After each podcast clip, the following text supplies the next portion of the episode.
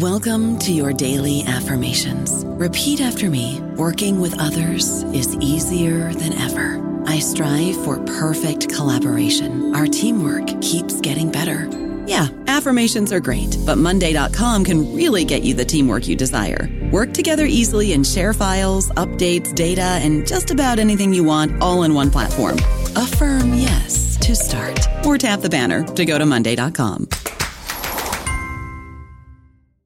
Is Ryan here, and I have a question for you. What do you do when you win? Like, are you a fist pumper? A woohooer, a hand clapper, a high fiver. I kind of like the high five, but if you want to hone in on those winning moves, check out Chumba Casino. At ChumbaCasino.com, choose from hundreds of social casino style games for your chance to redeem serious cash prizes. There are new game releases weekly, plus free daily bonuses. So don't wait. Start having the most fun ever at ChumbaCasino.com. No purchase necessary. VGW. Void were prohibited by law. See terms and conditions. 18 plus. Hola, esto es New Books Network en español.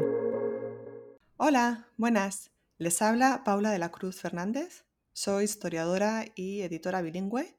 También soy editora y coordinadora de varios proyectos digitales. Hoy les hablo como anfitriona de New Books Network en español y tengo el gusto de presentarles a dos profesoras e historiadoras de gran renombre, la doctora Andrea Yuch y la doctora Erika Salvay. Hola, para mí es un honor teneros en este programa. Hola, bueno, muchas gracias, este, Paula, por la invitación para poder hablar de nuestro trabajo. Gracias, Paula. Me subo al agradecimiento por recibirnos en este, en este podcast. La doctora Andrea Yutz es investigadora independiente del Consejo Nacional de Investigaciones Científicas y Técnicas y es profesora titular de la Facultad de Ciencias Humanas, Universidad Nacional de La Pampa. Eh, también es profesora asociada en la Facultad de Administración de la Universidad de los Andes, en Colombia, donde enseña en el Executive MBA. Ella es doctora en Historia por la Universidad Nacional del Centro de la Provincia de Buenos Aires y ha realizado estudios postdoctorales en la Universidad de Harvard y eh, tras obtener la prestigiosa Harvard Newcomen Postdoctoral Research Fellowship in Business History. Fue la presidenta de la Business History Conference el año pasado, de 2021 a 2022, y fue también presidenta de la Asociación Argentina de Historia Económica entre los años 2017 y 2021.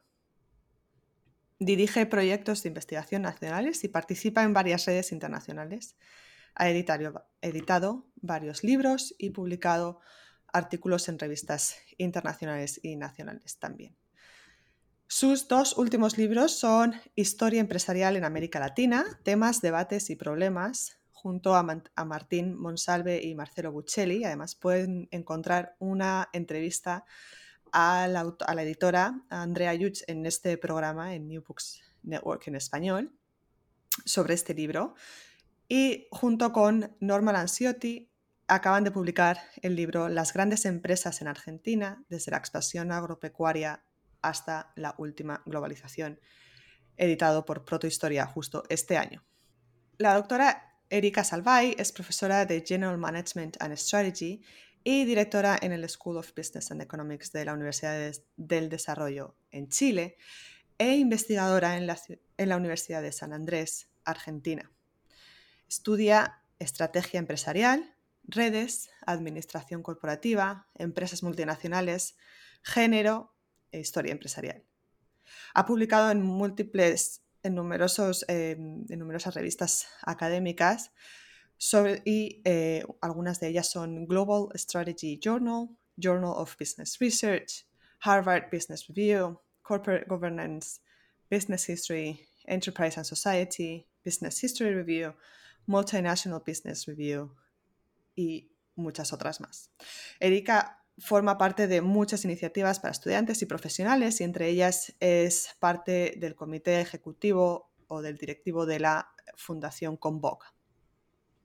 Algunas de sus últimas publicaciones son con Marcelo Buccelli, eh, son coautores de Reputation and Political Legitimacy, ITT in Chile, 1927 to 1972, en Business History Review, y el artículo Political Connections, the Liability of Foreigners, and Legitimacy, a Business Historical Analysis of Multinational Strategies in Chile, con, um, también con Marcelo Buccelli en Global Strategy Journal. Pero la publicación quizás más reciente, que es además la que presentamos hoy y de la cual ambas investigadoras son coautoras, es en la revista Business History, eh, titulado, titulada, titulado el artículo Women may be climbing on board, but not in first class, a long-term study of the factors affecting women's board participation in Argentina and Chile, 1923-2010, um, que justo acaba de estar en, en Prime View uh, en Business History esta semana. Eh, hablaremos del título en unos minutos, pero me gustaría que se presentasen y nos contaran a mí y a los oyentes un poco más sobre su carrera profesional y cómo han llegado a la posición en la que se encuentran en estos momentos. Em, bueno, creo que vos mencionaste algunos rasgos de mi biografía que son muy difíciles de sintetizar en, en pocas palabras. Ya uno cuando empieza a contar su trayectoria en, en décadas, es eso ocurre tradicionalmente. Em, yo soy formada, como vos dijiste, como historiadora. En Argentina hice mi doctorado y las temáticas eran más vinculadas a historia económica. De hecho, mi, mi tema de tesis de doctorado eh, se enroló en esa perspectiva y luego fui eh, cada vez más integrándome a redes y a través, de, sobre todo en mi instancia postdoctoral, como tú mencionabas en Estados Unidos, convirtiéndome en business historian, que es un campo que en América Latina ha tenido desarrollos particulares y que nunca, eh, por lo menos en mi identidad, eh, siempre ha estado muy atado al estudio de procesos económicos y sociales en Argentina y América Latina. Em, y en ese proceso eh, fuimos o he ido trabajando distintas, distintas temáticas y hace unos años, para ya empezar a vincular con... Y bueno, y en Argentina tal vez quiero decir que tenemos una particularidad, a diferencia por ahí de muchos otros países, que es este Consejo Nacional de Investigaciones Científicas y Tecnológicas, que realmente no solamente ha financiado doctorados, como fue en mi caso, sino también luego tuvo hay una carrera de investigador científico eh, con distintas como jerarquías dentro de la carrera y desde ahí ha sido como mi principal anclaje institucional, aunque como tú también decías, he, desarrollado sobre todo en docencia eh, vínculos con distintas instituciones, ya que el CONICET no es una universidad. Y hace unos años que estoy sobre todo vinculada y enseñando historia empresarial en la Universidad de los Andes, que tiene una larguísima trayectoria. De hecho, estamos cumpliendo 50 años de docencia. Es un caso histórico, prácticamente a nivel internacional, de promoción del campo disciplinar, tanto a nivel de pregrado como, como posgrados. Y mm, entonces, esas es un poco mis características. Y bueno, también he apostado mucho a la construcción institucional de nuestro campo, tanto en América Latina con asociaciones científicas, como también tú mencionabas, la experiencia eh, interesante y muy, muy particular, porque creo que implica una fuerte presencia de, América Latina en lo que es la institución a nivel internacional más prestigiosa eh, en el campo de Business History, como es la Business History Conference. Y mm, en ese sentido, creo que he desarrollado distintas líneas de trabajo, grandes empresas, empresas familiar, eh, y otras temáticas. Y con Erika en particular, hace varios años, ya hace más de 10, que salió nuestra primera publicación conjunta, que venimos trabajando en el estudio de las elites corporativas. Erika es más especialista en metodología de redes, seguramente ya después contará.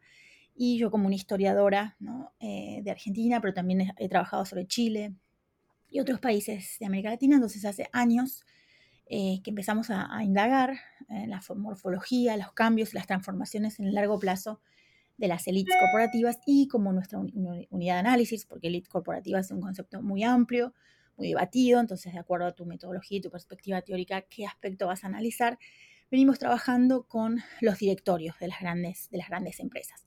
Paro acá para que Erika pueda contar su trayectoria y después empezamos a retomar, si querés, más nuestra investigación en concreto. Yo eh, vengo de otro, de otro campo. Eh, yo soy del área de management. No, no, me he formado como historiadora. Hice, bueno, mi máster en... Cuando terminé la universidad, inmediatamente me di cuenta de que tenía una vocación por el tema de la investigación, así que eh, tuve la oportunidad de ir a estudiar a Madrid, a la Universidad Carlos III, y después continuar con un doctorado en el IESE, en Barcelona eh, donde, como les decía, profundicé en el estudio de, específicamente de los temas de estrategia. Así es como mi inicio. Y dentro del área de estrategia, en mi tesis, eh, trabajé justamente el tema de las elites desde una perspectiva de redes sociales. Eh, cuando me ofrecen un trabajo aquí en Chile, vengo inicialmente a trabajar a la Universidad de los Andes, eh, bueno, pude acceder a, una, a un grant de, eh, digamos, la Comisión de Investigación de aquí de Chile, que se llama CONICIT, y con esos recursos, bueno, tuvimos la oportunidad de recolectar información inédita, única, sobre la composición de directorios en los últimos 100 años. Yo comencé haciéndolo en Chile y bueno, conocí a Andrea y la invité y le dije, ¿te parece que hagamos lo mismo en Argentina? A Andrea le gustó la idea y a partir de ahí, como bien dice Andrea, ya llevamos muchos años trabajando en esto. Em, fue fundamental el aporte de Andrea a, digamos, a la conformación de esta base de datos por su conocimiento de fuentes como historiadora, un conocimiento notable. Eh, y bueno, a partir de, esa, de esa, información, eh, nos hacemos parte de un proyecto internacional, que si no recuerdo mal son 14 países, Andrea, no sé si corregime. Em, y en ese proyecto eh, logramos publicar un libro sobre la evolución de estas redes corporativas por 100 años. El libro solamente era sobre Argentina. y ese yo diría que fue el puntapié inicial de muchos papers. Eh, con Andrea, también con Marcelo Buccelli, donde eh, yo creo que el, tema a medida que fue pasando el tiempo se fue consolidando mi interés por este tema, el tema de la legitimidad, ¿no? Cómo las empresas construyen legitimidad. Una forma de hacerlo tiene que ver con la conformación de sus directorios y cómo esos directorios se vinculan con el resto de las empresas. Em, un día se nos ocurrió eh, pensar, bueno, ¿qué pasa con las mujeres en estas redes? Y, a partir de, esa idea surge el paper del que vamos a hablar hoy, que fue recientemente publicado, nos llevó mucho tiempo lograrlo, porque además eh, hicimos que fuera parte de un special issue, que yo creo que eso no es menor, donde se analizan los casos de cinco países, de seis en realidad. Son todos eh, artículos con datos muy parecidos, y bueno, para mí es una, gran alegría publicar este paper y además en, el Special Issue in Business History sobre mujeres y redes corporativas. Eh, respecto de mi carrera, ¿qué más puedo decir? Bueno, yo después de unos años en la Universidad de los Andes recibí una oferta para cambiarme y ahora estoy en la Universidad del Desarrollo, en Chile también. Eh, y eh, soy profesora visitante de la Universidad de San Andrés en, en Argentina. Y como bien tú dijiste, Paula, mis temas de trabajo, bueno, son gestión estratégica, implementación, gestión del poder y la influencia, redes sociales, y de a poquito me fui también metiendo en el tema de género. Y por supuesto, eh, Business History, yo creo que la historia es fundamental cuando uno eh, estudia procesos, ¿no? y yo creo que, bueno, ahora creo que la, la, disciplina está teniendo cada vez más relevancia y se hace cada vez más importante para entender lo que está pasando en el mundo actual. Creo que eso es todo. Gracias. Muy bien, muchas gracias. Qué interesante porque además se ve cómo dos carreras diferentes pues llegan a concluir en algún No, este mira, ahí Paula hay algo que también me gustaría destacar, que hoy hay dos cosas que por lo menos a nosotros, aquí a nivel de la universidad y a nivel también te diría de gestión, ¿no? De, se nos está invitando a hacer trabajos más, más interdisciplinariedad y al mismo tiempo lograr más impacto, ¿no? Pero impacto en el mundo real, no solo en el mundo académico. Y yo creo que estos trabajos con Andrea eh, son realmente, o sea, son interdisciplinarios, interdisciplinarios, mucho antes de que esto se transformara en algo relevante. Eh, nosotras ya lo logramos hacer. Y creo que ese es un gran valor de, este, estos trabajos, ¿no? que, que combinan historia, con metodologías, por ejemplo, de, redes y con temas de management al mismo tiempo.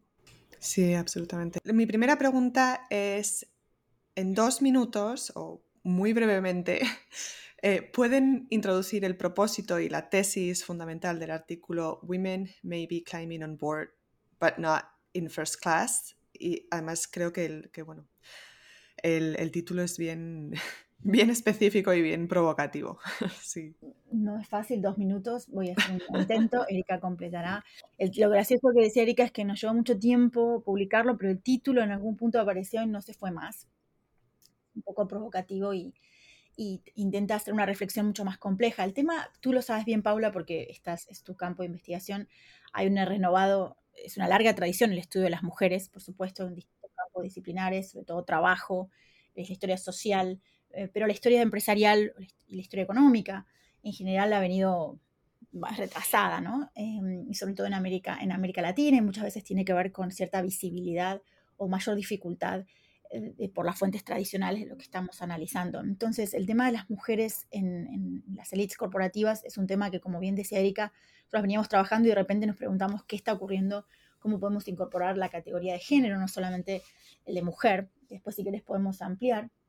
Y además, también, un poco siguiendo esa idea que decía Erika, es un tema muy actual, ¿no? Es un tema de relevancia histórica, pero también es un tema de debate actual. De hecho, hay países que están introduciendo incluso cupos, ¿no? Eh, y hay mucho debate interno o distintas visiones, si vos querés, distintos trabajos de por qué em, las mujeres siguen teniendo dificultades para llegar a determinados cargos de poder, ya sea en el marco gerencial o en las juntas, en las juntas directivas. Eh, entonces, uno de nuestros aportes es, bueno, también cómo analizarlo, pero es una visión de largo plazo. Eh, qué ha ocurrido, no solamente mirar el hoy, sino cómo hay fuerzas históricas.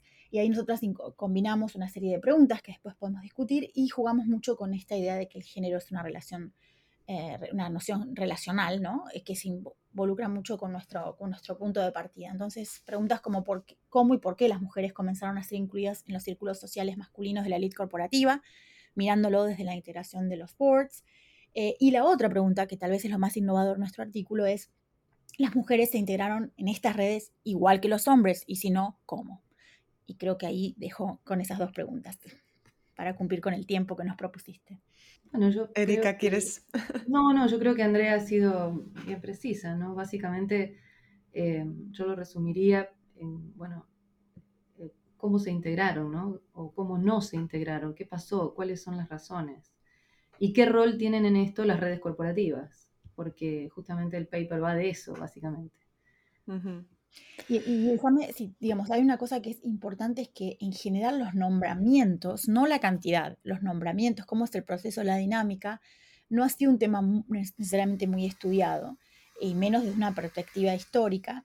Y tal vez es importante poner que otra cosa interesante de nuestro trabajo es que compara a la vez dos países, que es el caso de Argentina y Chile, en un periodo temporal relativamente largo, casi todo el siglo XX y tras avanzamos un poquito en los primeros años de la década del siglo, del siglo XXI. Y ninguno de los dos países, como decía antes, ah, por lo menos en el momento que estudiamos, incorporó cuotas o un, mínimo ah, obligatorio por ley, ¿no?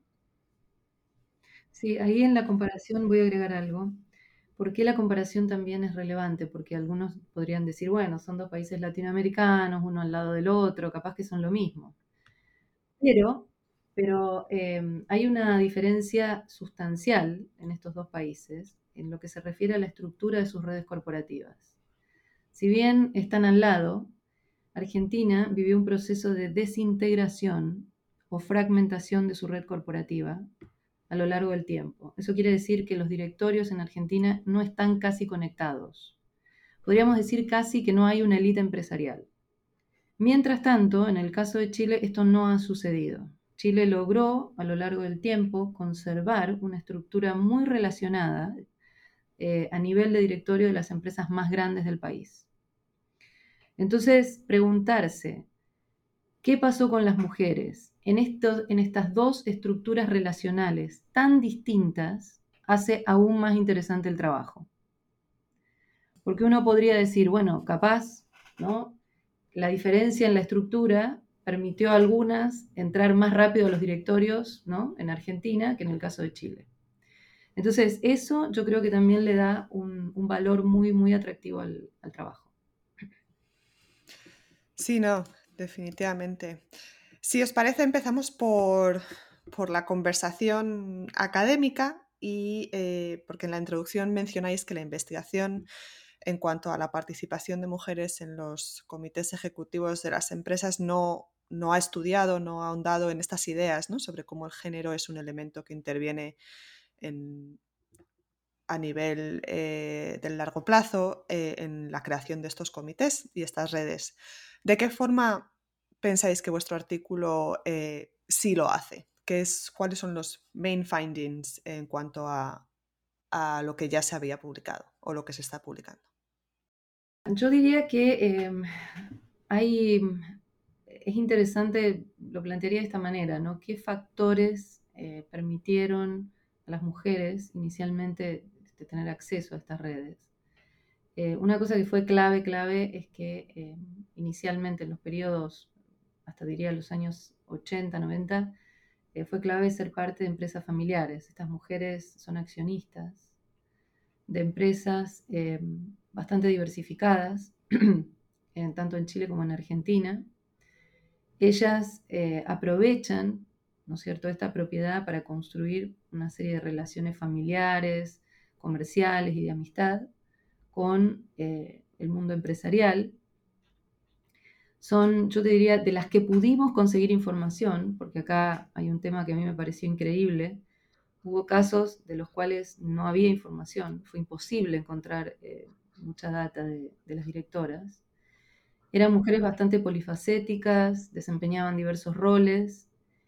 Y el otro tema que a mí me pareció muy atractivo fue que eran mujeres eh, que en su familia no había muchos hombres, o porque no tenían hijos, o porque no había hermanos varones. Entonces eso les permitía a ella tener más oportunidades para acceder a estos cargos de dirección. Y el otro tema que también yo creo que es importante es que los directorios en los que ellas estaban no tenían muchas conexiones o directores compartidos con otras empresas. Eran lo que nosotros llamamos directorios aislados. Em, claro, y entonces en, esa, en esos directorios tal vez había menos competencia con directores más profesionales y por eso eso también les otorgaba a ellas más oportunidades a lo mejor para acceder.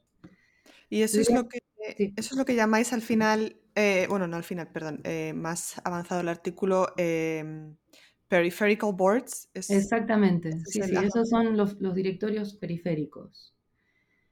Em, ¿Por qué? Porque, repito, son directorios eh, en general de empresas familiares, de cerradas, ¿no? que no, no, tienen otros propietarios.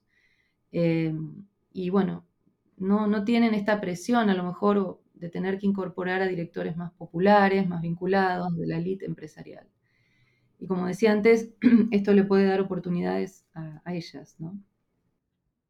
Sí, me parece interesante que vos decís que, por supuesto, digo, quiero quedar claro a cualquier oyente que este es un tema de, como dije al principio, de muchísima atención en la literatura y sobre todo desde, los, desde el siglo XXI eh, y sobre todo este debate ¿no? de mayor políticas de diversidad y equidad de género y cómo el sector privado organizacional se está, está viendo em, compelido, digamos, a atender a estas, estas demandas. Eh, pero, y, mucha literatura se ha, centrado en el tema de las barreras ¿no? individuales. Y creo que un logro de nuestro paper es combinar distintos factores, ¿no? donde hay, como Erika decía, analizamos los perfiles ¿no? y vinculamos, por ejemplo, como también ya decía, la afiliación personal de esas mujeres a empresas familiares como una vía de entrada, sobre todo primera mitad del siglo, del siglo XX, pero luego también el paper tiene el, desafío, porque eso fue uno de los temas que nos costó mucho integrar una narrativa, también de factores estructurales, ¿no? Y ahí analizamos temas de educación, eh, de cambio en la, inserción de la mujer en el mercado laboral y sobre todo lo vinculamos con, con los cambios en el, o, si vos querés, los avances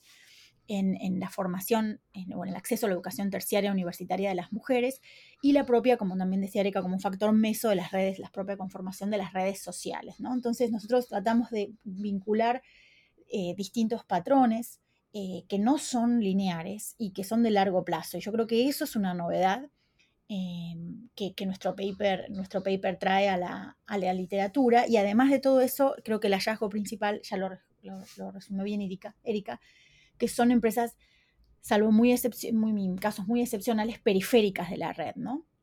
Y esto entonces nos, nos permite ahondar más en qué significa por qué estas mujeres tuvieron, si vos querés, acceso a, estas redes. Tal vez algo para quien nos escuche y no leyó el paper, es importante no solamente lo que mencionaba Erika, las dificultades de acceder a la información, sino también que nosotros, una cuestión eh, de responder a una investigación previa y hablar de leaks, eh, siempre estamos restringiendo la atención a las firmas más grandes, ¿no? Las mayores, las, em, empresas de mayor tamaño eh, de, ambos, de, ambos, de ambos países, ¿no? Que nos permite, nos permite ver estos, estos cambios. insisto, y creo que esto, esta posibilidad de recrear estos, patrones, estos patrones o estas formas por las cuales las mujeres se fueron incorporando, sus perfiles y vincularlos con factores estructurales, como los podemos llamar, eh, creo que es otro, otro hallazgo otro aporte eh, para las mujeres y siempre considerando que no son las mujeres aisladas, que esa es otra cosa que se ha acusado aparte de la literatura, sobre todo que previene más del campo de management, ¿no? que es quitar, hacer que bueno, el peso de la prueba en la mujer, cuando aquí estamos hablando de relaciones de género y esto sabemos que son una categoría histórica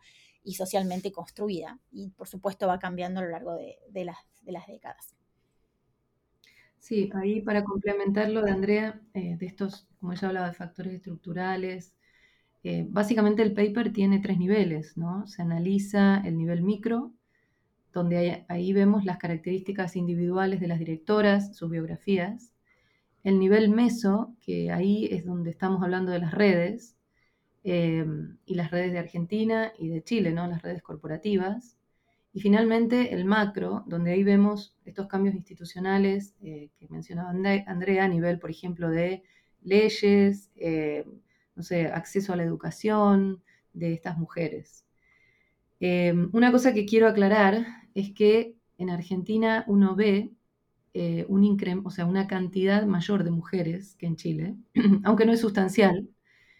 y nuestro paper lo que argumenta es que esta red más desintegrada eh, le permitió acceder un poquito más a las mujeres en los directorios. Eh, no es menor, yo aquí quiero decir esto, que ninguno de los dos países hayan instaurado cuotas.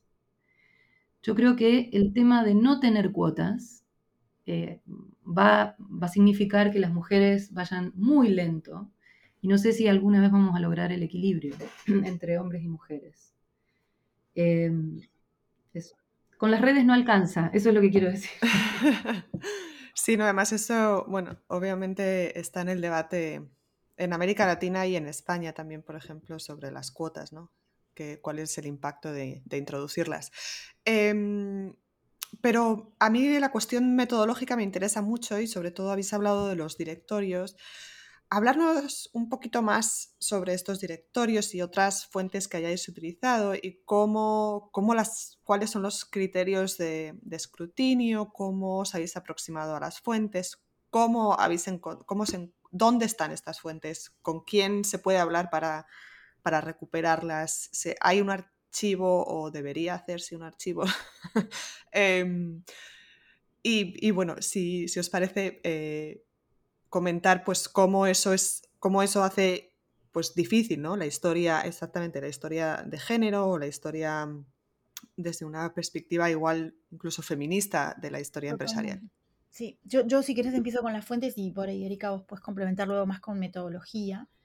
Em, creo que un, no sé, es mi opinión, em, un, la densidad que tiene este artículo solo se explica, como decíamos antes, porque a su vez se basa en un proyecto que llevó años a reconstruir eh, los rankings eh, de mayores empresas en ambos países. Em, y eso es un tema que no es menor porque hay una tradición mucho mayor, como vos sabés, en historia empresarial en, Occidente y en los países más grandes, si vos querés, de mirar y de, por ejemplo, usar eh, información de empresas que están listadas en la bolsa en general uno tiene un acceso mayor a esa información porque por, razones obvias eh, están, están publicadas. En nuestros países eso es una limitante porque los mercados de valores o las empresas que cotizaban en bolsa no necesariamente son eh, las, o sea, por supuesto hay empresas relevantes, pero no necesariamente es una equivalencia y eso nos llama muy bien a reflexionar qué tipo de fuentes, para qué contextos y en qué países, ¿no?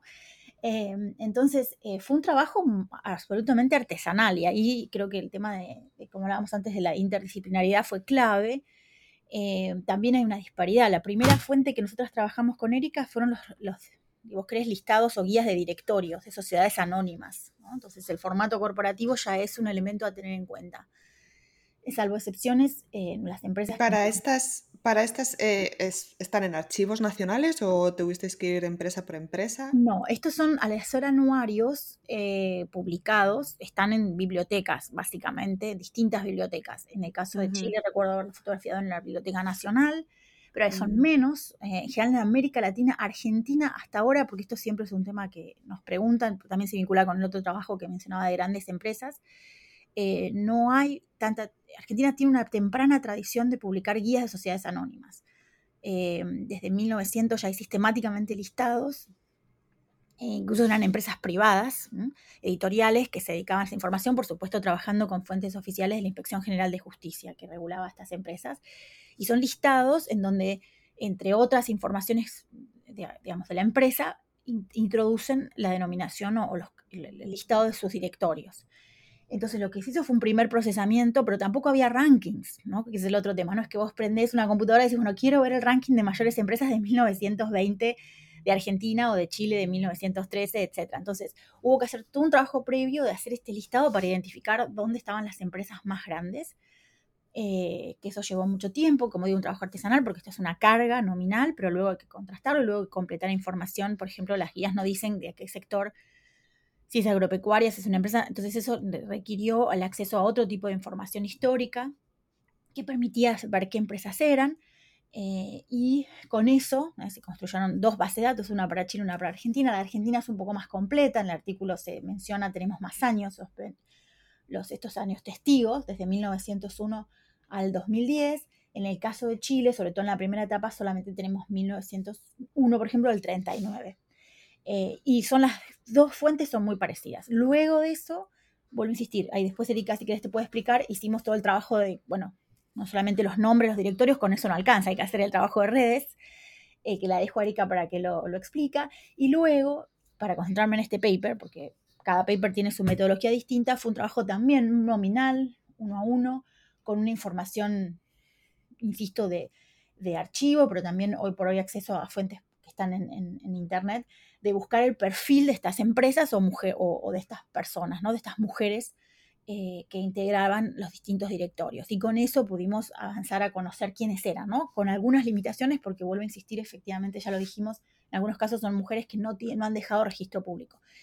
Todo esto para ir cerrando y dejarla a Erika eh, con el tema más efectivamente de cómo trabajamos la metodología de directorios y las métricas que están asociadas a eso. O sea, es una combinación de quanti con quali. Eso es otro ejemplo perfecto, me parece a mí, y con fuentes, por el uso de software y algunas metodologías con la vieja tradición de la nominalidad, ¿no? Eh, y del nombre, que me parece fundamental, eh, sobre todo para este, para este trabajo. Pero Paula, tú sabes perfectamente, América Latina tiene una enorme falencia de acceso a archivos Chile ha mejorado, Argentina es un problema muy serio, de hecho nosotros con Erika intentamos muchas veces entrar a la IGJ, la Inspección General de Justicia, eh, la información está, pero eso no significa que te, la, que te provean eh, necesariamente esa, esa, información. Entonces, la verdad que esto ha sido un trabajo muy, mm, combinación de, de métodos y metodologías por supuesto ya de avanzada en algunos casos, algunas están muy estandarizadas de redes, pero otras absolutamente artesanales y caso por caso, ¿no? Eh, y por eso creo que llevó tanto tiempo poder publicarlo. Claro. Mm, ¿Qué puedo agregar? Es, sí, eh, la información que logramos recolectar con Andrea, em, que básicamente es la constitución de directorios. Nosotros, eh, accedíamos a la conformación de los directorios de estas empresas más grandes, eran las 100 empresas no financieras y los 25 bancos más grandes para cada uno de los periodos de los que encontramos información. Cuando lográbamos eh, acceder a la información, después eso se transformaba, teníamos un ejército de asistentes que transformaba esto en bases de datos, las pasaban a básicamente un Excel. Y, con esa información eh, aplicábamos metodología de redes y software de redes para eh, analizar las estructuras, eh, la posición de cada uno de los directores y de las empresas en esas redes. Y bueno, como te digo, eh, después de mucho tiempo surgió esta pregunta de qué pasa con las mujeres en estas estructuras. Y ahí empezamos a profundizar en, la biografía de las mujeres. Y para mí, como les digo, fue una sorpresa descubrir que de algunas de ellas no logramos encontrar nada. Em, una cosa que eh, sin duda nos queda todavía, que nunca lo hemos hecho, Andrea, es hacer que estas, estas bases de datos sean públicas, digamos, armar un, una... Pero todavía no, no hemos llegado ahí. Sí, sí igual, eh, igual, eso sería interesante empezar a, incluso entrevistar, a, entrevistar a, a, personas que estén a su alrededor o incluso a estas personas, ¿no? Sí, hicimos, hicimos al principio un par de entrevistas. Yo, yo coincido con, de hecho, con la otra stream de investigación que yo tengo de grandes empresas en Argentina, que también usamos estas guías, nada más que para otro, para hacer rankings y cambios más a nivel de la economía, no tanto de directorios, eh, ya están públicas. Ahora ya tenemos las empresas extranjeras y ahora estamos por lanzar el sitio web de grandes empresas argentinas. Así que yo coincido que, que es interesante una vez que hace este esfuerzo enorme de de las bases de datos, porque digo, personalmente, Erika lo sabe, yo estoy muy cuidadosa con el tema de los datos y, cada una de estas cosas es revisión de días, horas. Eh, no estaban los rankings. ¿eh? entonces, un primer trabajo previo solo para llegar a los directorios, eh, hubo que hacer ese trabajo. entonces, efectivamente, es, es, importante compartir más información, compartir metodologías para que haya más, más trabajos similares, por ejemplo, para otros países de la región, ¿no? Eh, porque incluso alguna vez nosotros discutimos qué es ser un director de una empresa, de una sociedad anónima, eh, en un contexto como América Latina, en donde la propiedad privada, la propiedad, perdón, familiar, muchas son empresas unipersonales que solo de forma ficta era una sociedad anónima que por, concepto hay un accionista mayoritario o minoritario, es un formato legal importado, adaptado a nuestros países donde no necesariamente tienen las mismas lógicas, ¿no? Eh, entonces me parece que mm, poder ir sumando evidencias desde países que tienen otras lógicas, eh, por supuesto también con empresas extranjeras, pero otras lógicas incluso de organización, eh, es, una contribución relevante a, la literatura, ¿no? sobre todo de la gran empresa que ha estado muy dominada por las grandes corporaciones occidentales tradicionales. Y esto son otros, otras empresas con otras dinámicas. Así que me parece que el paper también, este y otros previos, eh, aporta a un campo de más, si vos querés, digamos, de, discutir incluso el uso de determinadas categorías y metodologías para países que no necesariamente responden a las mismas lógicas de organización de las empresas o de los mercados. Pues si os parece, pasamos a, mm, porque habéis hablado ya del concepto de peripheral boards, había otro concepto que quizás podríamos definir porque es particular, yo creo, para la región, es la, existencia de, estas sindicaturas. No sé si queréis hacer alguna mención sobre, sobre este concepto. siempre nos ha dado dolor. En este paper nos dio algo de dolor de cabeza, ¿no, Erika? la verdad que sí, sí, sí. Es interesantísimo. Bueno, este es un caso del que yo venía hablando. La sindicatura es una institución que no tienen muchos, muchos de otros países y en el caso de Argentina incorporó a través de su tradición, digamos, de, Italia. Y con Erika tenemos otro paper, en este caso co-redactado, co-escrito con dos colegas eh, italianos, Michelangelo Basta perdón, y Alberto Rinaldi, donde comparamos esta institución como la sindicatura en los dos países. Y me parece que fue un ejercicio interesante.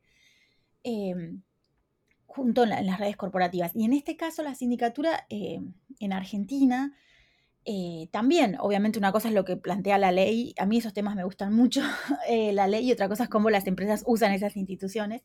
Y en el caso de la sindicatura en Argentina, nosotros con Erika en otro paper, no en el caso de las mujeres, que las ahora voy a contar para qué, vimos como que los síndicos son, no son directores, pero participan de los boards, supuestamente su rol es supervisar a esas empresas, pero nuevamente con empresas de alta concentración de la propiedad, muchas veces el síndico era nombrado por el propio socio mayoritario, ¿no? Y encontrabas eh, en ese cargo o incluso personas muy allegadas a la empresa o directamente profesionales, sobre todo en los últimos, a partir del siglo XX, con un alto perfil eh, que cumplían eh, roles de brokers o de las personas más vinculadas en la, en la red. Entonces, Erika lo que proponemos es, en Argentina, para entender las redes corporativas, los síndicos son importantes. Y en el caso de las mujeres, también obviamente para Argentina, no cambia, un poco con Erika proponemos eso, no necesariamente altera la historia, pero sí es una vía alternativa por la cual muchas mujeres, sobre todo cuando cambia la ley, cambia la ley de sociedades anónimas en Argentina y exigen que el síndico tenga una certificación profesional, le hace ser abogado o contador como título universitario, mujeres profesionales con no vinculación familiar a la empresa, o sea, de propiedad familiar a la empresa, entran, no a los directorios, pero sí a formar, bueno, son están presentes en los directorios. Entonces es una vía paralela eh, o alternativa eh, por el cual también algunas mujeres con otro perfil se incorporan a los directorios de, de Argentina. Pero ese es un caso perfecto, Paula, para ver cómo las instituciones locales juegan en estos fenómenos, ¿no? Y es algo que por supuesto otros países sobre todo con otra tradición occidental, no lo vio porque esa institución no existía en su jurisprudencia o en su, legislación. Bueno, eso también, eh, como yo les decía antes, hace interesante el comparativo entre Chile y Argentina, porque en el caso de Chile esa figura no existe. Eh, entonces, esa es otra diferencia, además de una estructura eh, distinta en las redes corporativas, esta posibilidad de acceso eh, que tenían las mujeres en Argentina, en Chile no, existió nunca, ¿no? La sindicatura aquí no existe. Qué interesante. No, pues si quieres, Erika, puedes seguir, eh, porque mis dos preguntas siguientes eran un poco más por, em, por cada caso separado.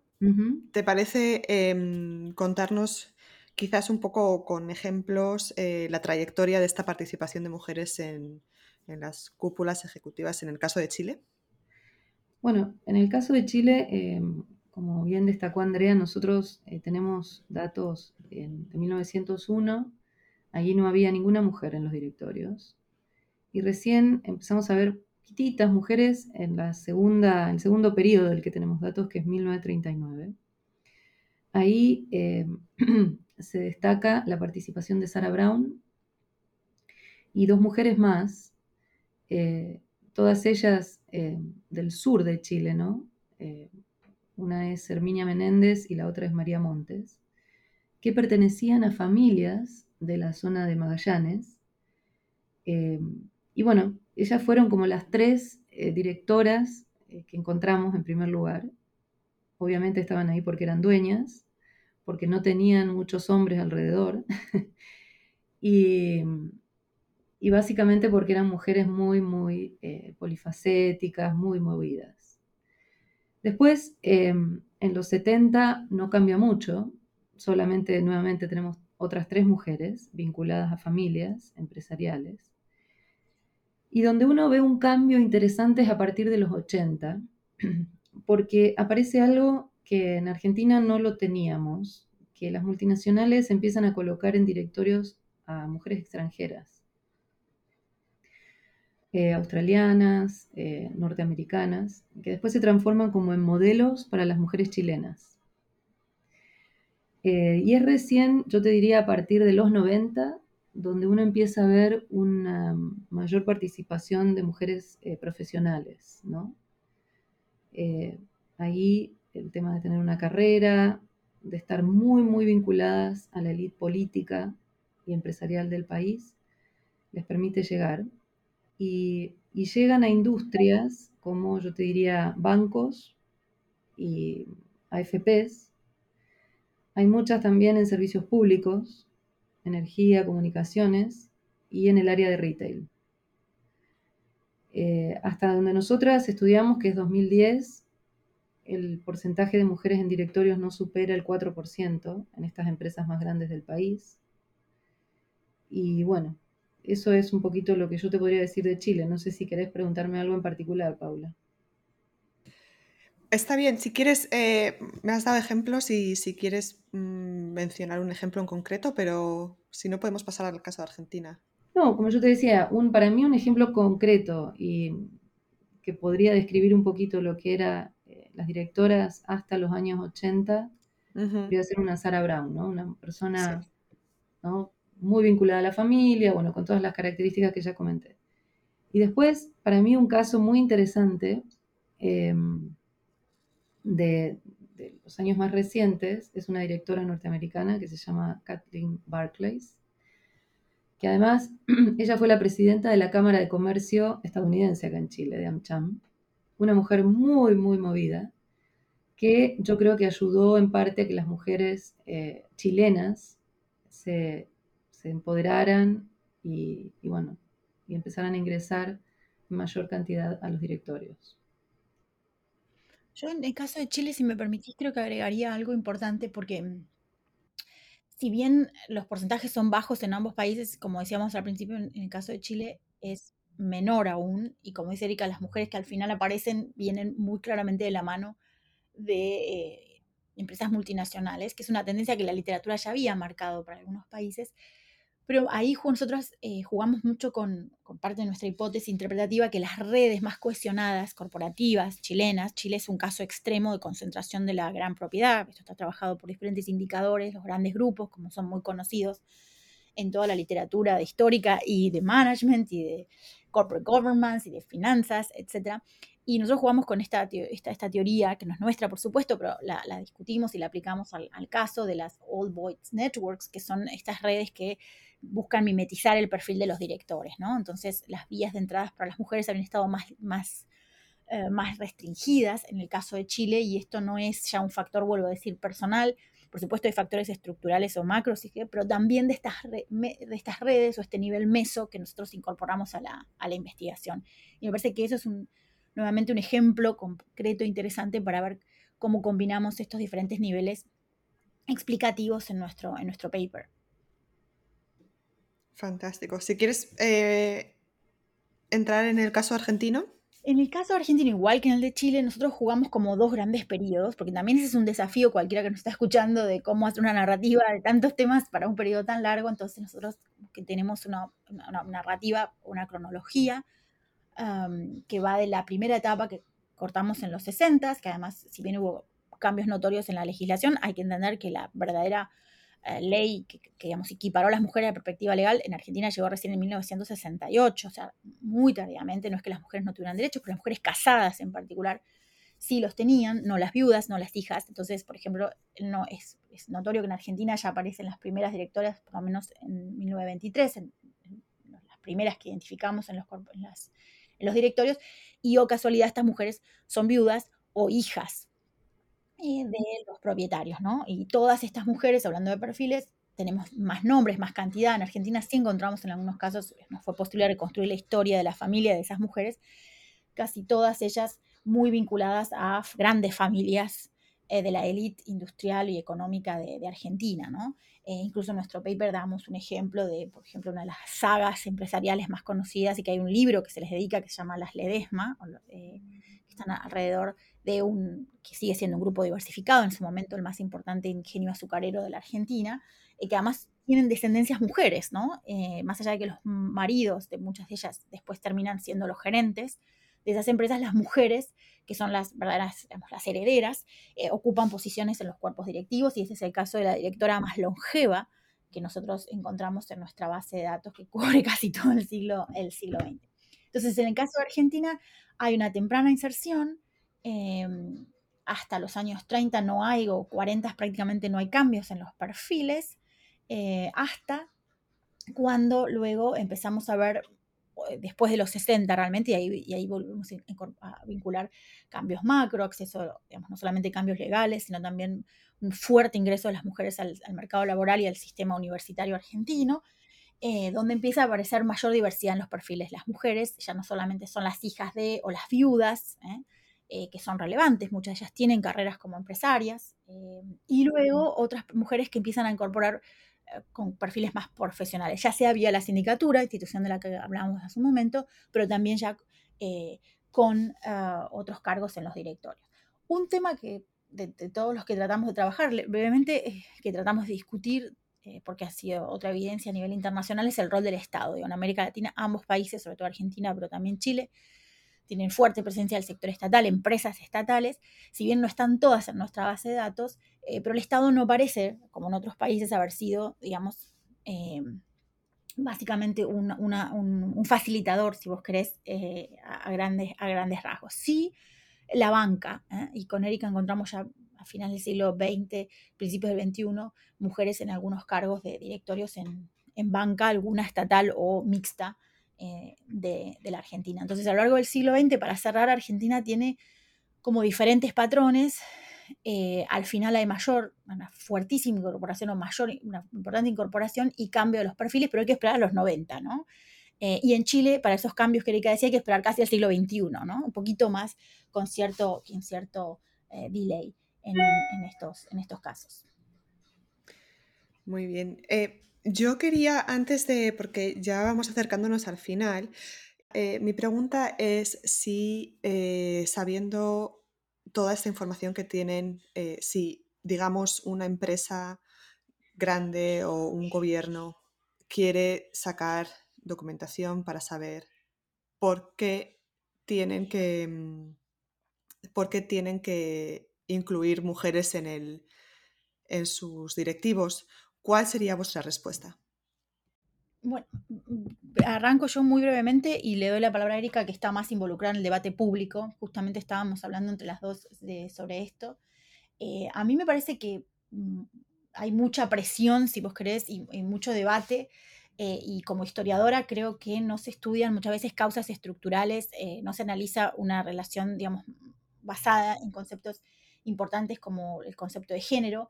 Eh, y nuevamente se pone el acento en las condiciones o las barreras únicamente como si las mujeres fueran las que tuvieran que cambiar algo para que esto, para que, cambiara. y me parece que nuestro paper retomando algunas de las cosas que dijimos, vea la importancia de poder vincular factores estructurales que muchas veces llevan más tiempo y no es inmediato el cambio en la legislación con el cambio cultural. Factores meso, es importante entender cómo las empresas reclutan los directorios, eh, y, otros factores asociados a estos niveles de redes corporativas y dentro del posicionamiento estratégico de las empresas. Y finalmente el factor, si vos querés, más individual o características o perfiles de las mujeres. Y creo que esta necesidad, esta mirada integral eh, puede ser una, un aporte de nuestro paper a estos debates, ¿no? que no alcanzaría incluso, digamos, necesariamente eh, eh, con, pretender que una ley o que un debate o que una simple sensibilización del tema puede, puede traer cambios. Y el paper termina para resaltar o para cerrar con una idea que efectivamente estas características ¿no? Eh, de, cambio, de proceso de cambio tan lento y, tan complejo eh, para entender un fenómeno como el acceso de las mujeres a cargos directivos de alto nivel y también a directorios, que es la especificidad de nuestro paper, está claro que, como decía, creo que Erika ya lo dijo, es que si no hay algunas, ciertamente algunas políticas proactivas por parte del Estado, las mujeres no van a adquirir esa visibilidad y el poder corporativo va a continuar siendo, por supuesto, controladas por, eh, como ha sido históricamente, por, por, hombres. Quiero decir, y esto es que se vinculaba con algo que, otra pregunta que por ahí nos habías mencionado en la, previa, es que eh, cómo, cómo esto puede impactar. En Argentina, por ejemplo, se ha estado haciendo algunas legislaciones, no cambio en la ley, pero regulaciones, y es interesante ver las resistencias al cambio, ¿no? Y vuelvo a insistir, creo que visiones de largo plazo, con buen trabajo histórico, son, es un camino para no terminar quedándonos en el eslogan que puede haber detrás de estas políticas y que realmente debe promoverse para, para mayor equidad de género en, las empresas en general y los directorios en particular. No, yo, bueno, ahí eh, acabo de pasarles un, link de una publicación que, yo me pidieron acá que hiciera una carta eh, sobre el proceso de designación de mujeres en directorios ahora en Chile, eh, porque como le decía yo Andrea, algo que de alguna manera, de manera sorpresiva, yo creo que está haciendo que las mujeres entren, haya más mujeres en directorios, es, eh, bueno, que hoy yo creo que en Chile las empresas tienen que construir una legitimidad mucho más que antes. Y una forma de hacerlo es invitando a mujeres a directorios. Es una forma de acallar voces, eh, de incrementar la diversidad, que es algo que se está pidiendo, digamos, eh, a nivel más de sociedad. Em, otro tema que acá ha sido interesante ha sido la conformación de grupos de mujeres, de directoras, que ayudan a la visibilización de mujeres que pueden acceder a cargos de directorios. Hoy esta excusa de, ay, no hay mujeres con este, la, carrera o la trayectoria necesaria ya no, no, no funciona, porque las vemos, hay muchas. Y como dije antes, estas asociaciones, de mujeres las están visibilizando. Em, creo que, sin duda falta em, lamentablemente, generar eh, este, leyes o nuevas reglas a nivel institucional para eh, permitir que más mujeres lleguen a, los directorios. Creo que por supuesto es un punto de partida, si bien como decíamos al principio fueron varios años de trabajo, pero que dejan abierta varios interrogantes, que además, como recién señalaba Erika, se vinculan con debates completamente actuales.